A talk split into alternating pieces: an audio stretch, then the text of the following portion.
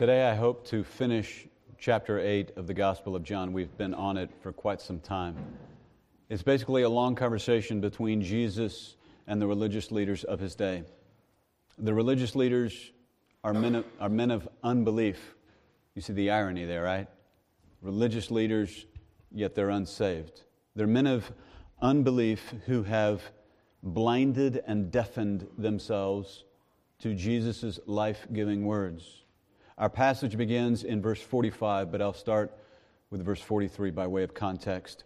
John 8 43, Jesus says this Why do you not understand what I am saying? It is because you cannot hear my word. You are of your father, the devil, and you want to do the desires of your father. He was a murderer from the beginning and does not stand in the truth because there is no truth in him. Whenever he speaks a lie, he speaks from his own nature, for he is a liar and the father of lies.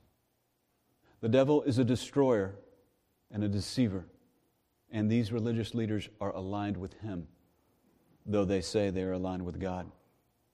They are the devil's spiritual descendants. That's why John the Baptist in Matthew 3 7 called them the bro- you brood of vipers. What is a brood? A brood is offspring. That's, that, that's what that Greek word means. You offspring of vipers. And the context there in Matthew 3 7, it says, the Pharisees and the Sadducees. It's the Sanhedrin, it's the religious leaders. They didn't have, you know, a Senate and a House of Representatives and an executive branch. They had the Sanhedrin. That's their government. And their government is made up of their religious leaders. So the Pharisees and the Sadducees, John the Baptist calls you brood of vipers, you offspring of vipers. It's fulfillment of Genesis 3:15. Jesus is fulfillment of Genesis 3:15, and the religious leaders are fulfillment of Genesis 3:15. Now, you remember Genesis 3:15? Right after the Adam and Eve sin, we've, we've seen it here. We've seen Genesis 3:15 here recently, and God gives the prophecy that he will put enmity between you, the serpent, and the seed of the woman. And there will be enmity between the seed of the serpent and the seed of the woman. You see the seed of the serpent with the religious leaders. You brood of vipers, you offspring of vipers. They're the descendants of the spiritual descendants of the devil, the religious leaders who are talking about God. They speak God this, God that, but they're the offspring, the spiritual offspring of the devil, the seed of the serpent. And they seek to kill, and they will kill the seed of the woman. They will bruise the devil through his seed, through his spiritual offspring, through the religious leaders, will bruise him on the heel. They'll kill him, but he'll be resurrected three days later and he will bruise him, the devil, on the head. This is what is being, this is what is unfolding here in the text. We're seeing prophecy fulfilled. Keep reading in verse 45. But because I speak the truth, Jesus says, you do not believe me. The spiritual war is about divine truth. The spiritual war is about divine truth. Those who are, who are of God accept God's truth. They accept divine truth and their actions reflect it. Those who are of the devil reject divine truth and their actions reflect it. Jesus doesn't say, Although I speak the truth, you do not believe me. He says, Because I speak the truth, you don't believe me. The Word of God is divisive. The Word of God is that which splits. Remember Jesus' words in Matthew 10, Matthew 10 Do not think that I came to bring peace on the earth, Jesus says. I did not come to bring peace, but a sword. The spiritual war is all around us. As we saw at the 9:30 this morning, in the spiritual war, there are no Switzerlands.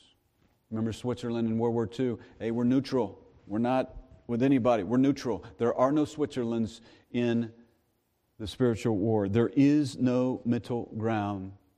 There was a time when our culture, when our nation understood that. There was a time when our culture understood this divine truth, but for at least the last 60 years, we've been rejecting this divine truth. The theologian A.W. Tozer observed this back in his day. He was born in the late 1800s and died in 1963. Listen to his pastoral words of warning from many, many decades ago. It's kind of an extended quote, so stick with me.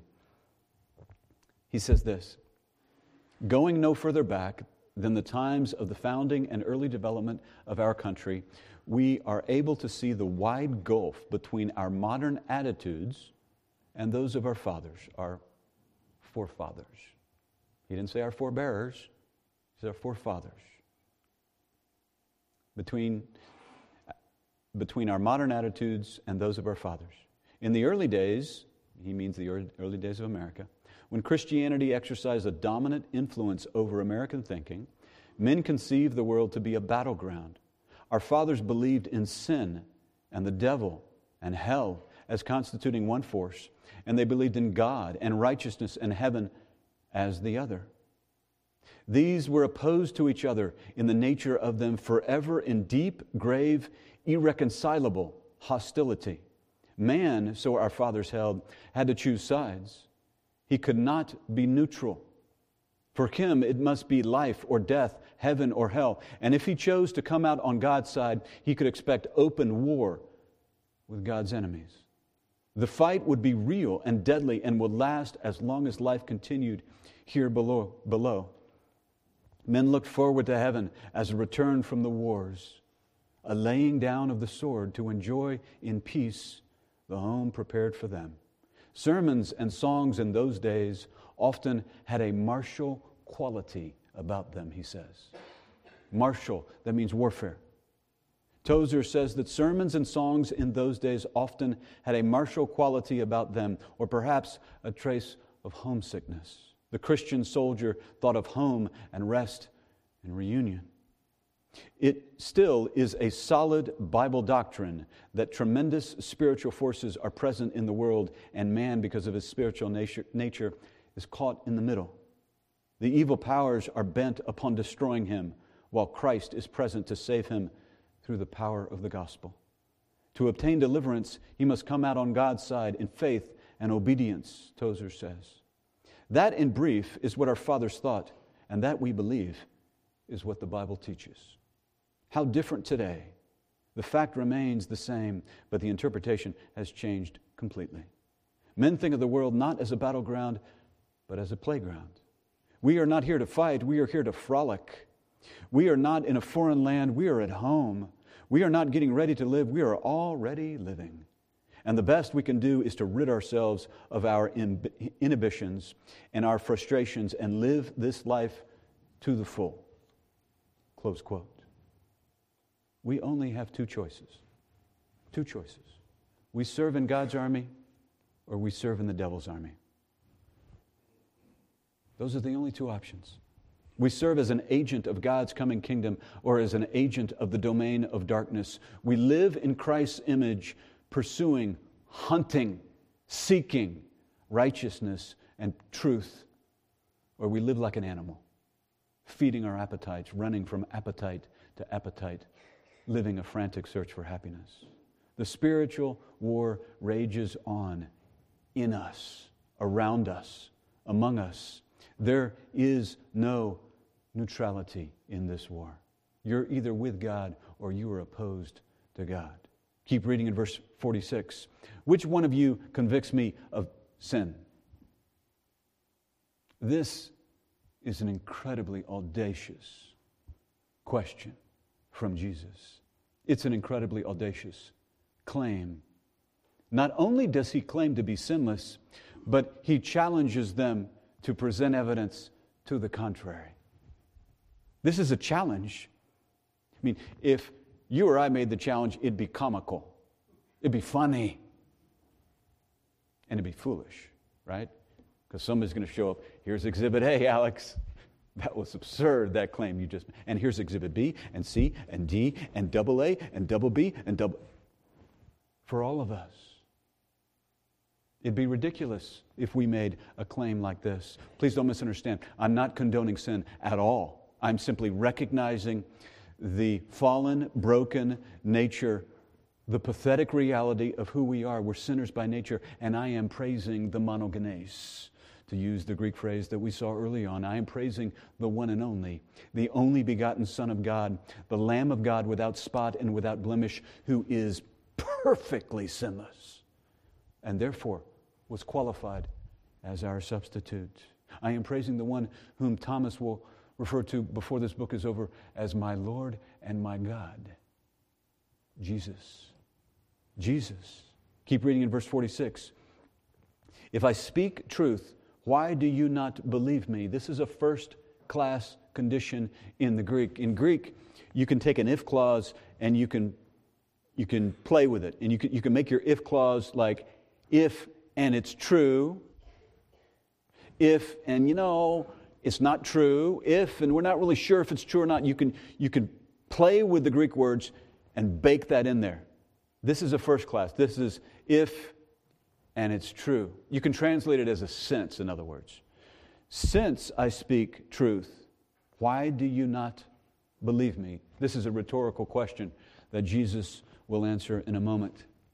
Mark Twain said, Faith is believing what you know ain't so. Faith is believing what you know ain't so. That's a lie. That is utterly false.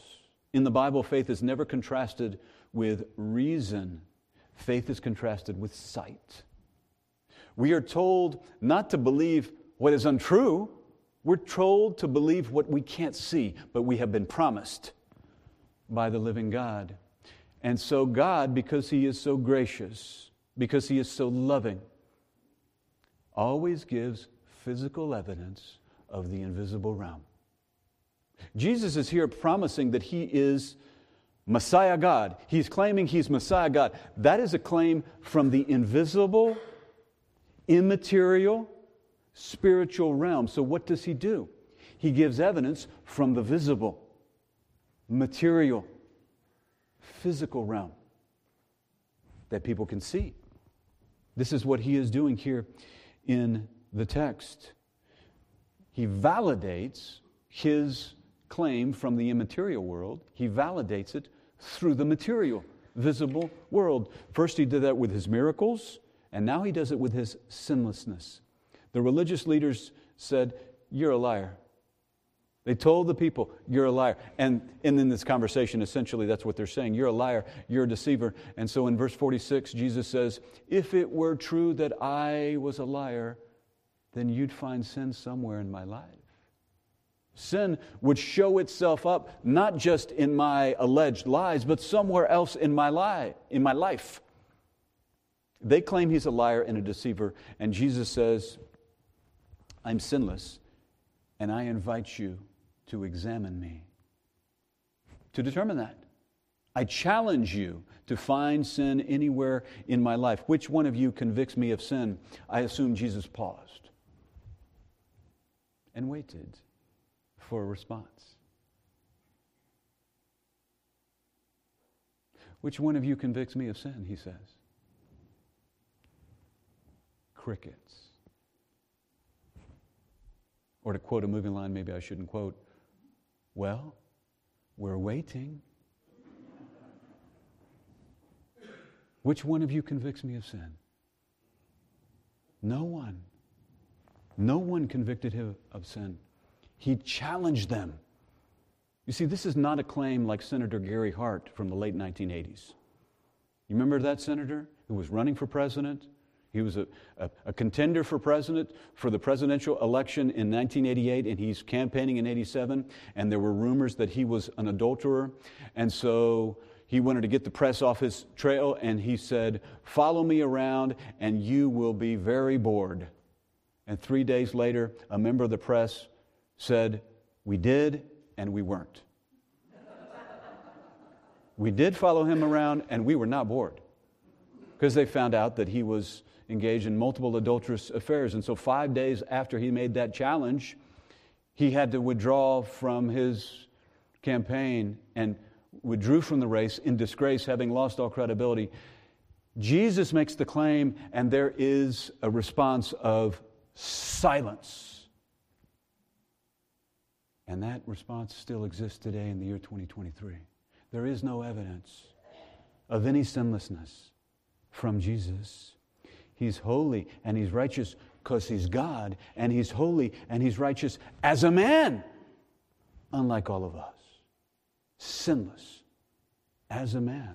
This is what makes him qualified to pay for our sins.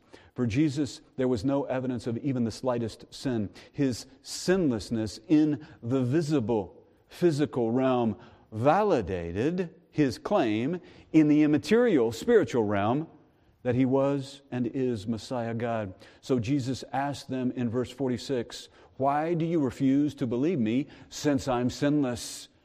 And you got no evidence that would contradict that.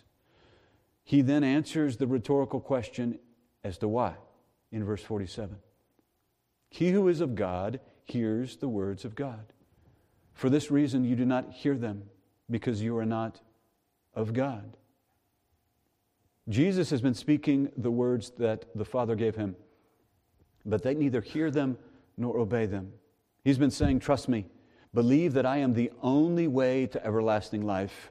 They reject his words because they are men not of God, but of the evil one. Verse 48 The Jews answered and said to him, Do we not say rightly that you are a Samaritan and have a demon? They hate Jesus and they want to discredit him and discredit his words. But his credibility is flawless. His credibility is unassailable. So they conclude we have but one argument left. It's the last argument. We studied the argument in chapter 7. You know what argument I'm talking about? It's the yo mama argument. When you got nothing left and somebody else has all these great points, your response is, Yo mama, because you got nothing else to say. So they, they say, You're a Samaritan. Uh. So there. That's an insult. One Jew calling another Jew a Samaritan is a huge insult because there's all this conflict between the Jews and the Samaritans. When you have nothing left and, and, and someone's made a great point and, and you're all emotional and, and you're defensive, you hurl insults at the other side. It shows the weakness of your position. And that's what they're doing. They say, You're a Samaritan, which is a big insult, one Jew calling another Jew a Samaritan. And they say, You're demon possessed. The religious leaders don't recognize the irony, the great irony of their words. They accuse Jesus of being a Samaritan, meaning not being a true descendant of Abraham, a half breed. But in fact, they're the ones who are not true descendants of Abraham, because the true descendants of Abraham are his spiritual descendants, regardless of what racial heritage they have. The irony was that the Samaritans of John chapter 4, the actual Samaritans who were from the village of Sychar, we studied that, they are saved. They believe in him. They believe in Jesus, where these Jewish religious leaders that are so proud of their racial heritage were descendants of Abraham. They mean racially, they mean physically, because they, they think by sight and not by faith. The Samaritans of Sychar, the city of Sychar, in John chapter 4, they're saved.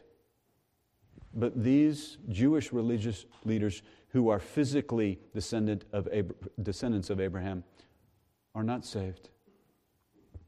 These physical descendants of Abraham, in fact, hate the seed of Abraham, which is one of the titles for Jesus, and they want to kill him. They are not sons of Abraham in any sense. Their accusation that Jesus is an agent of the devil, meaning demon possessed, is also ironic because they are the ones following the devil's pattern of death, destruction, and deception. Satan was their spiritual father, not Abraham, and their actions will bear this out before the morning is over. Jesus ignores their insults and again shows them great love. He ignores their insults and he gives them the gospel the good news, the way of salvation, the way to heaven one more time. Verse 49 Jesus answered, I do not have a demon, but I honor my Father, and you dishonor me. But I do not seek my glory. See, the person who seeks his own glory follows the pattern of demons. We saw the pattern of demons, the pattern of the ruler of demons, last time in Isaiah 14. In eternity past, Lucifer uttered his five prideful I wills. Isaiah 14, verses 13 and 14 I will ascend to heaven, Lucifer said. I will raise my throne above the stars of God, Lucifer said. I will sit on the mount of assembly in the recesses of the north. I will ascend above the heights of the clouds. And then the, the, the, the peak of arrogance, the climax of arrogance, I will make myself like the Most High. And God said, I don't think so. And God judged the devil and the fallen angels for eternity in the lake of fire. Jesus says the fire, it's the eternal fire. That's the phrase that Jesus describes that has already been prepared for the devil and his fallen angels and everyone who follows them by refusing to trust in Christ. See, here's the amazing thing not even Jesus seeks his own glory, though he is perfectly entitled to it because he is God the Son. Jesus seeks the Father's glory. In humility, he submits to his equal. God the Father, God the Son, God the Holy Spirit, they're each fully God, co equal. But in humility, God the Son submits to God the Father and seeks the Father's glory, where the religious leaders seek their own glory, following the pattern of the ruler of demons, the pattern of devil, of the devil. As a result, they dishonor Jesus and thereby dishonor the Father. Remember Jesus' words from John 5 23. He who does not honor the Son does not honor the Father who sent him. The only way to honor the Father is by honoring the Son by faith. Keep reading in verse 50. There is one, Jesus says, there is one. Notice the one is capitalized. There is one who seeks and judges.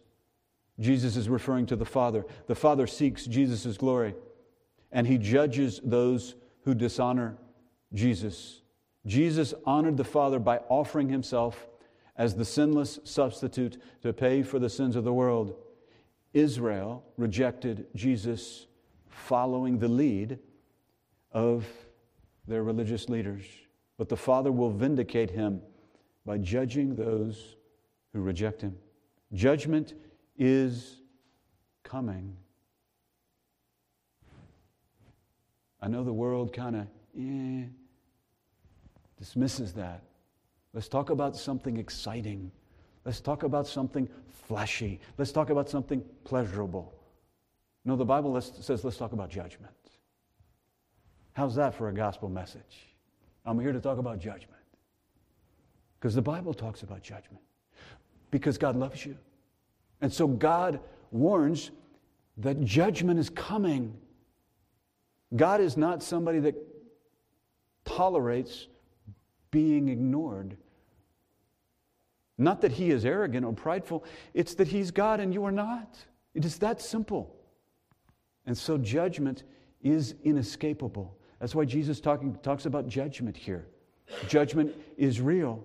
Now, for the child of God, for the one who has trusted in Christ for the forgiveness of her sins and the receiving of eternal life, or forgiveness of his sins and receiving of eternal life, that one is the child of God. And judgment for that one is blessing. Because judgment involves both blessing and punishment or wrath.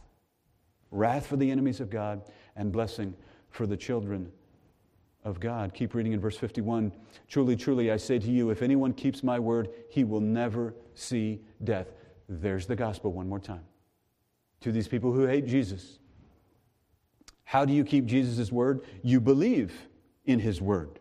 You trust that he is Messiah, God. He's not just a guy. He's not just a good teacher. He is fully God, fully man. He is your Savior.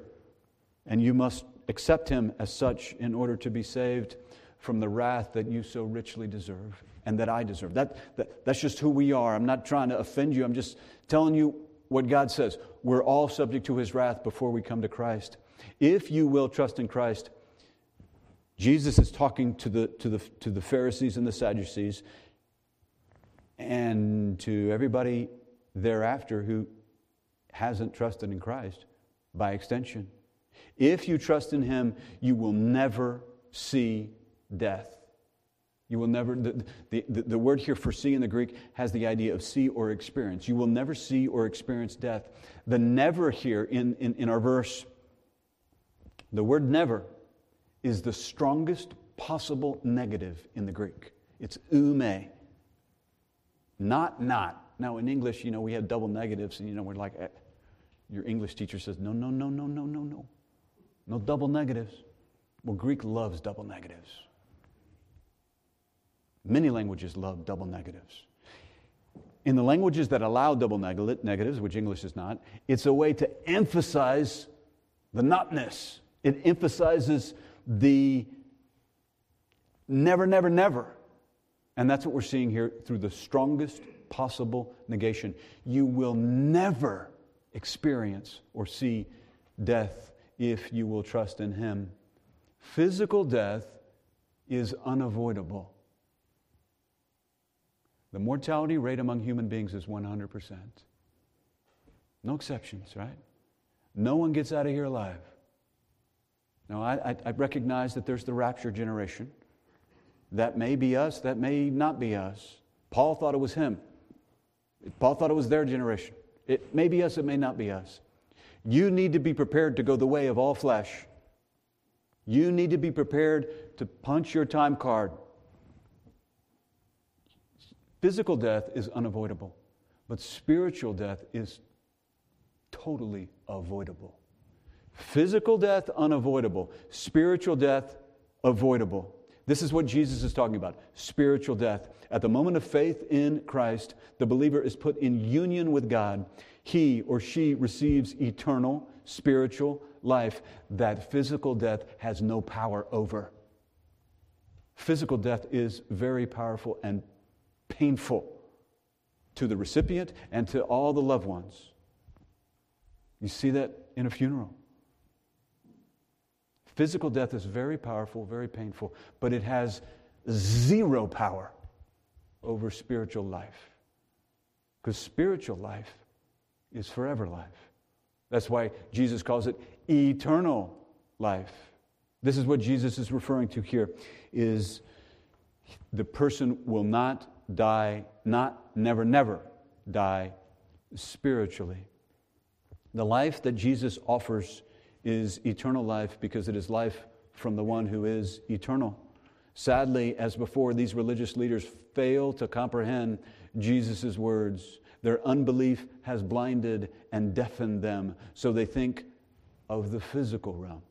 They live by sight and not by faith. They think of the physical realm in response to Jesus' words, not the spiritual realm. Look at verse 52. The Jews said to him, Now we know that you have a demon. Abraham died, and the prophets also. And you say, If anyone keeps my word, he will never taste death? Surely you are not greater than our father Abraham, who died. The prophets died too.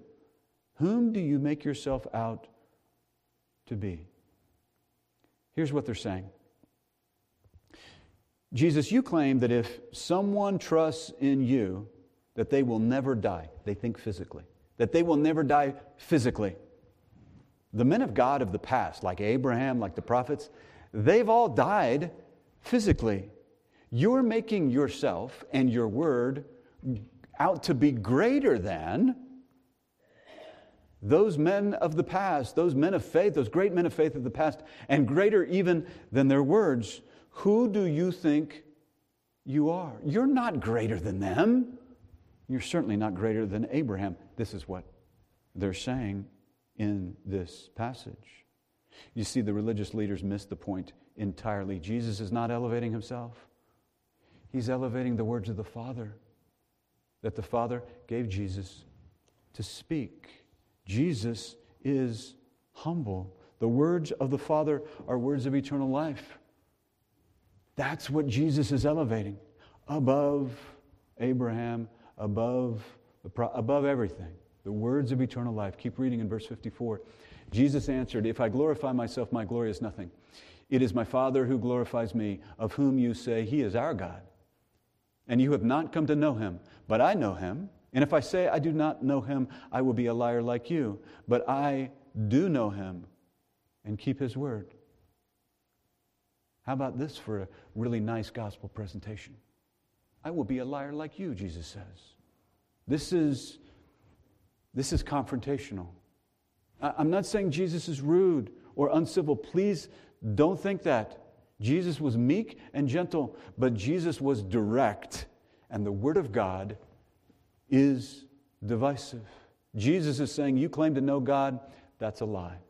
You claim that I don't know God, that's a lie. Unlike you, I obey the Father's word, and He will glorify me for it.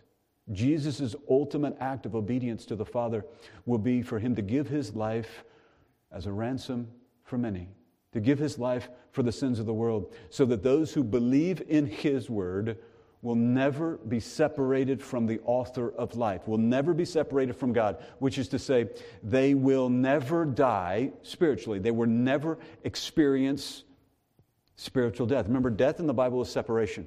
Physical death is separation of the soul from the body. Spiritual death is separation from God. Well, if you are separated from the author of life forever, for eternity, then that means you're with the author of death and deception and destruction and sin for eternity. Only two options either intimacy with God or hostility with God. In the spiritual war, there are no Switzerlands. Jesus' ultimate act of obedience will be to submit to the Father to give his life for all of us. Then Jesus circles back to Abraham, who they're focusing on. Look at verse 56. Jesus says, Your father Abraham. Now, when Jesus says it here, your father Abraham, he means your physical descendant. He's now going to talk about physical descent. Your, your physical ancestor. You're a physical descendant of Abraham. Your father Abraham, your physical ancestor, not spiritual ancestor, rejoiced to see my day. And he saw it and was glad. Abraham rejoiced to see Jesus' day, the coming of Christ, and he saw it and was glad. Abraham lived 2,000 years before Jesus. He lived around 2000 BC. Christ says two things about Abraham. He rejoiced to see the coming of Christ, and he saw the coming of Christ and was glad. As you can imagine, there's a whole lot of commentary about this statement that Jesus is making here.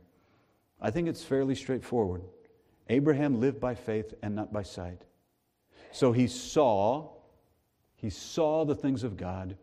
By faith, he saw the promises of God fulfilled in his mind's eye, in his heart. He anticipated the promises of God being fulfilled. Abraham looked forward to the fulfillment of God's promises to him, for example, in Genesis 12 3. In you, Abraham, all the families of the earth will be blessed. How are they going to be blessed? They're going to be blessed with the coming of Christ. Abraham saw that promise in his mind's eye. He believed it, he expected it, he looked forward to it, he trusted in it. The writer of Hebrews spoke of Abraham's faith in the context of the celestial city. In the hall of faith, Hebrews 11, we read this about Abel, Enoch, Noah, and Abraham. Hebrews 11, verse 13 All these died in faith, those men, without receiving the promises, but having seen them and having welcomed them from a distance, and having confessed that they were strangers and exiles on the earth. For those who say such things make it clear that they are seeking a country of their own. And indeed, if they had been thinking of that country from which they went out, they would have had opportunity to return. But as it is, they desire a better country, that is, a heavenly one. Therefore, God is not ashamed to be called their God, for he has prepared a city for them. Now we're talking. Now we're talking. We're talking about the heavenly city, the celestial city, the new Jerusalem, the new Jerusalem. in the same way that Abraham saw the first coming of Christ, in the sense that he trusted the promises of God. He believed, he expected the promises to be fulfilled. In that same way, he saw the eternal city. Specific to Abraham, the writer of Hebrews says this in Hebrews 11 9. By faith, he, Abraham, lived as an alien in the land of promise, as in a foreign land, dwelling in tents with Isaac and Jacob, fellow heirs of the same promise, for he was looking for the city which has foundations, whose architect and builder is God. This is fascinating to me. Abraham saw these things because he believed in God's promises. The question for us is do we look forward to the celestial city the way Abraham did? Do we expect it? Do we see it the way Abraham did? Revelation 21 and 22 give us more revelation about the New Jerusalem, which is the eternal destiny. That's where spiritual life will be enjoyed. Jesus is talking about spiritual life. You're never going to spiritually die, which is to say, you'll have spiritual life, you'll have eternal life.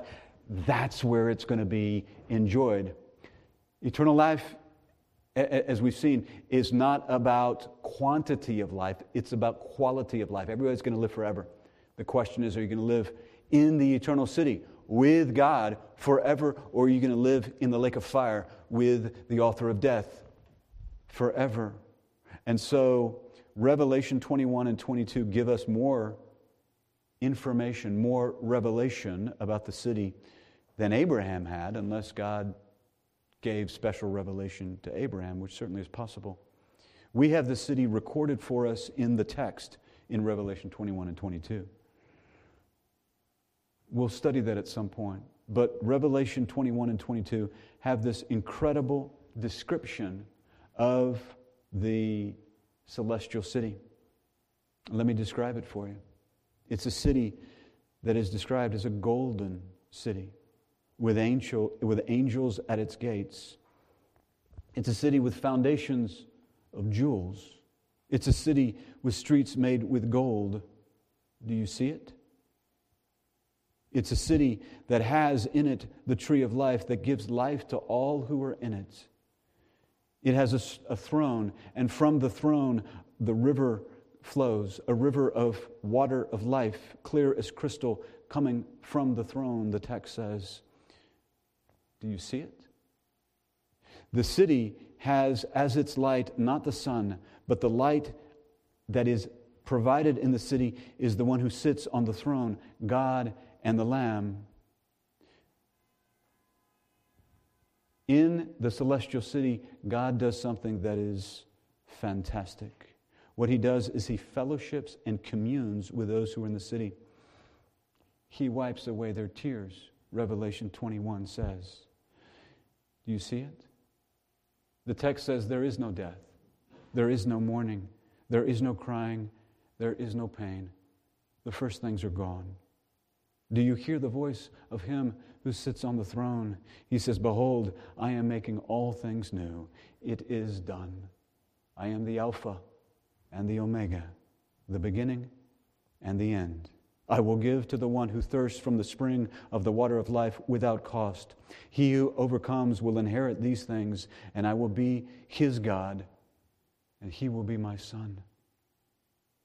Do you see it? This is the promise of God. These are the promises of God. This is what Abraham saw. He saw it in his mind's eye. He saw it by faith. He saw it because he believed it. He saw it because he trusted it. This is what we are seeing here in the text. Abraham loved God and believed his word. And so when Jesus says, Abraham rejoiced to see my day, and he saw it, it's this statement of Abraham's trust in God. It's a statement of Abraham's faith in God. Abraham loved God and believed his word.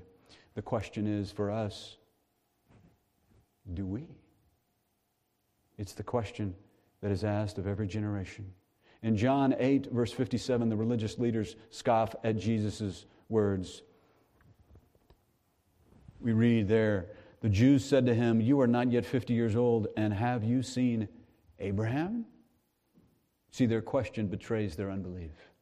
Their question reveals their disbelief in Jesus.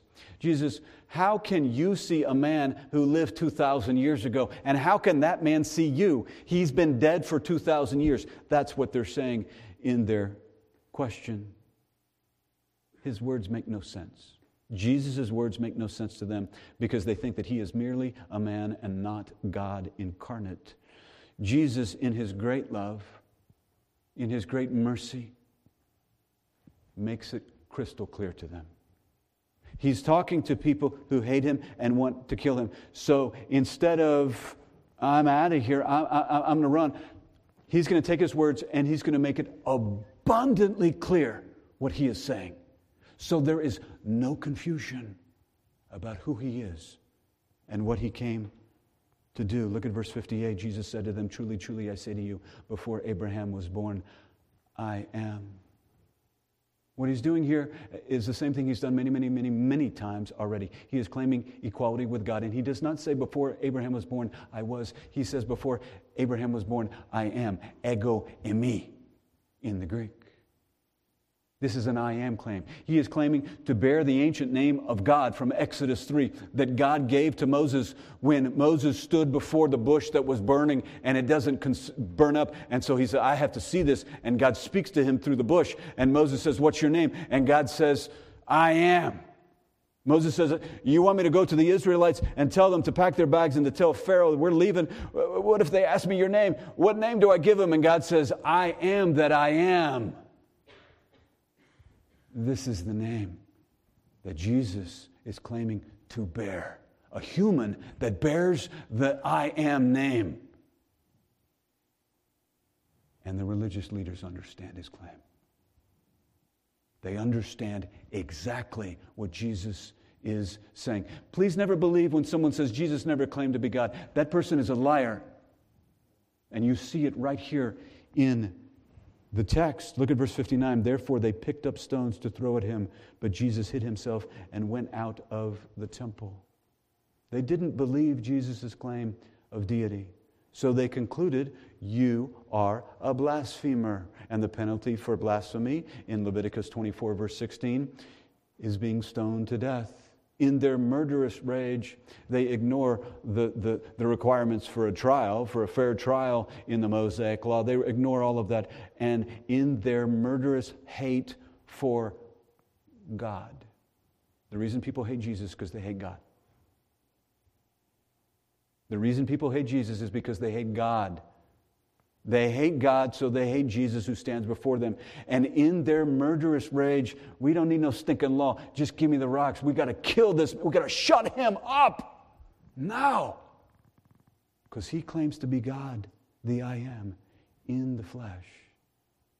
The religious leaders pick up stones to murder Jesus, but it wasn't yet his hour. So he escaped freely. I don't know exactly how he did that.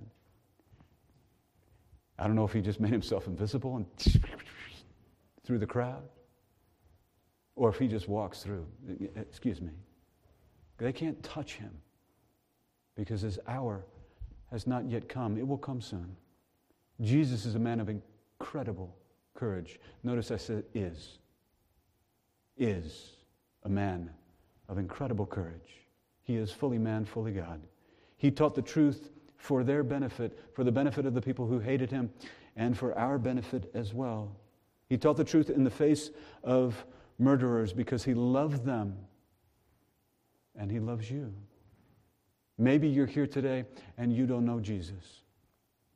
Maybe you're here today and you have a, an image of Jesus that is an image of your own imagination, that is an image of the Jesus of Hollywood, that is an image of the Jesus of the culture, you are mistaken if that is your Jesus. You are unsaved, you are unredeemed if that is your Jesus. The Jesus of the Bible is fully God, fully man. The Jesus of the Bible is a Jesus who will judge. Is he a Jesus of love and mercy and compassion? Yes, he is.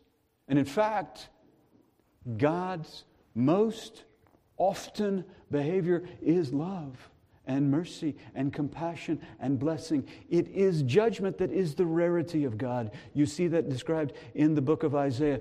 Judgment and wrath are the rarity of God, but make no mistake, He does execute that with the same intensity with which He loves. And the phrase, the wrath of God, is used over 600 times in the Bible. And God has given to Jesus all judgment. Jesus says at the end of Matthew 28, all judgment has been delegated to him. And so he came as the lamb, meek and mild and gentle in his first coming. But when he returns, he will not return as the lamb, he will return as the lion to execute the judgment of God. All you have to do is read the book of Revelation, and you see that in great, great, graphic detail.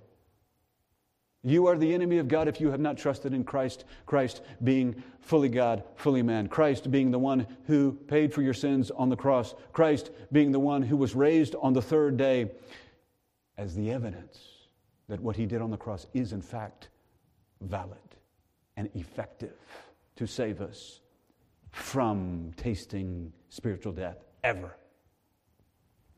He is the one who died for our sins according to the Scriptures, was buried and raised on the third day according to the Scriptures, to quote the Apostle Paul in 1 Corinthians 15. You must trust in Him for the forgiveness of your sins and the receiving of eternal life. If you refuse to do that, you will spend eternity in the lake of fire under His great judgment. Don't do that. That is totally unavoidable. Excuse me, totally avoidable. Physical death is unavoidable, but spiritual death is totally avoidable. I'm available afterwards if you'd like to visit. Let's close in prayer. Father, we praise you because you're an awesome God. We praise you because you're a God to be feared and loved. We praise you because of your great power. We praise you because of your great mercy and compassion and your grace for us. We praise you that you have saved us from ourselves, saved us from our sin if we trust in Christ. We thank you for you having recorded these events for us 2,000 years ago that we may be edified by them. And we ask that you transform us, challenge us to submit to you. We also pray for our country as we descend into wickedness, that you would give us a revival, that you would draw us back to you, that you would correct us, that we may honor your name. We pray these things in the name